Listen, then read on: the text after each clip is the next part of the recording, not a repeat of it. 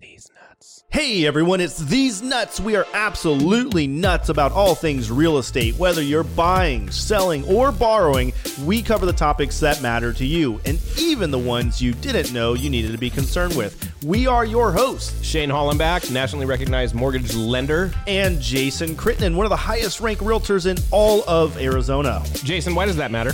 Well, because we have some advice, we have some experience, and we believe you should pay attention. And do we have any promises? We do. We'll keep it short and sweet. We'll pump out quality daily content covering real estate questions you've been dying to ask for about selling a home, buying a home, or how to get financed.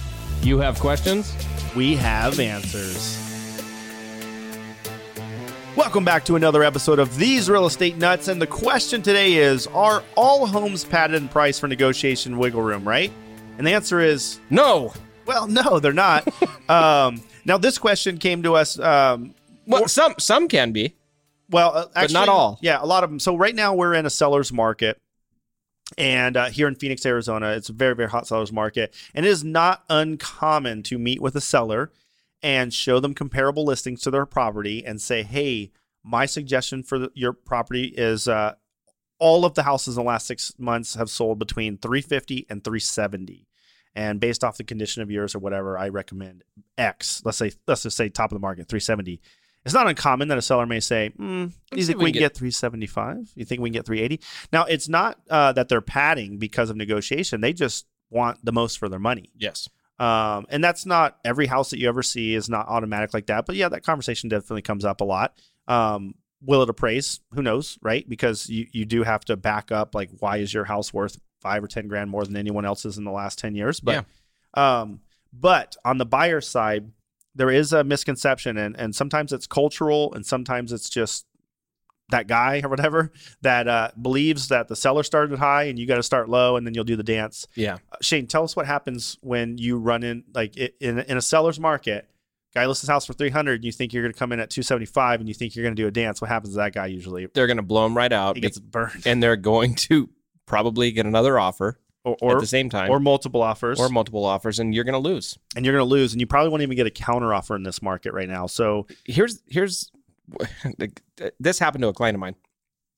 He just wants the deal, right?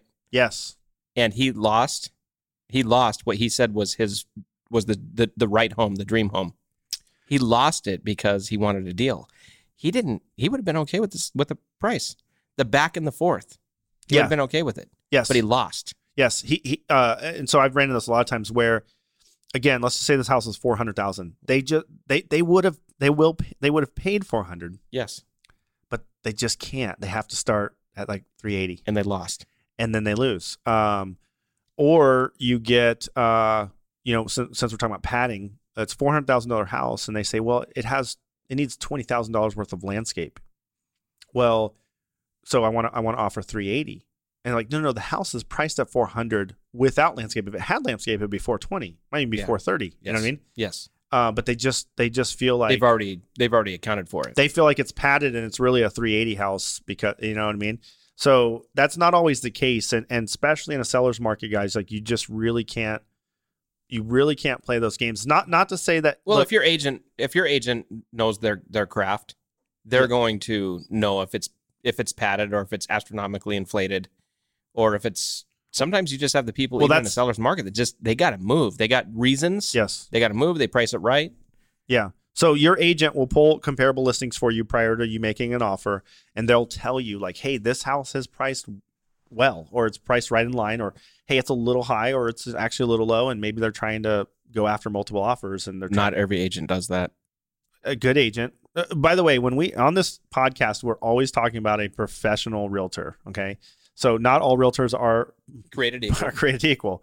But when you're dealing with with an actual pro, I mean, there's a lot of legwork they're going to do to ensure your success, which includes when you're helping them buy a house, is to pull comparable listings and give them a recommendation of because sometimes it, it might even discourage an offer completely. Um, you pull a house and you see like, dude, there's no way this house the house is worth over 300, but it's listed for 340. Yeah. So this guy thinks his house for some reason is worth 340. So even wh- even if we pay 320, which is over what it's probably worth, Yeah. they think you're ta you're taking them to cleaners, Isn't that that's a funny dynamic? and so Both people feel like they're getting screwed. it's big time, and it happens. So th- those are the ones that might just warrant a phone call where you just say, "Hey, here's the deal. Like, will you please provide me what what I like to say because I I always try to tell other I always try to treat other agents with respect as if they are the the most professional realtors out there. And this is a little known thing, but when you are a listing agent and uh, you've represented your seller well, you should put together what's called an appraisal packet. And what that is is it, it- you're basically fighting for and justifying why you priced it at what you priced it at, and why a buyer offered you what they offered for it. Yep. Because at the end of the day, if it's a finance deal, that buyer is going to have an appraisal, and if the appraisal comes in low, now you have a problem. Your seller does, right? Yeah. And the deal could fall apart. And so you want to provide a, um, a an appraisal packet which fights for and justifies to help them say yes to Yes. the number. And um, so what I will do is reach out to the other guy that I know has a house listed way over market and just say, hey, um, we're having trouble. Like I act like I'm dumb. Hey, I'm, I'm kind of having trouble finding the comps that you use to justify this price. Um, would you mind sending me over the appraisal packet that you're going to offer to the appraiser just so I can show it to my buyer so that we can make a good, you know, Yes. so I can kind of sell this to them because I I'm not seeing it and I already know the answer. They don't have a They're like, appraisal huh? packet. Yeah, they probably never even heard They're of like, it. man, I didn't even want to price it here. Every this guy beat me up. Every time, dude, it comes back like that, and they're just like, "Hey, no, you're right. There isn't any comps to support it. It's just that we think it's a very unique property. This and that." Isn't it funny how many unique properties there are? Oh, dude. the only way, hey, the only way that property is unique is if it has an ATM made of gold that shoots money out at four o'clock every day. Like, okay, now I see why it's worth that. So, um, that that's my in with them to show, hey, look, I showed her some respect. I, I was humbled myself. Hey, man, maybe I don't know what I'm doing. Could you just kind of help me out? And then they say, hey, there's no comps, and then that's when you can say, hey, that okay, that's what I was thinking. So, we want to come in at this price and I don't Yeah. want to offend you, but now I, I think we're on the same level here. I mean, do we have a shot here or is your seller? And then a lot of times that, that dialogue opens up and, and so you might be able to get that house. So anyway, at, at the end of the day, are all homes padded for negotiation and wiggle room? Absolutely not. And, uh, but the number one thing is you want to lean on your realtor to your professional. your professional realtor to provide you comparable listings to to help you make an accurate and uh, and just beautifully written contract.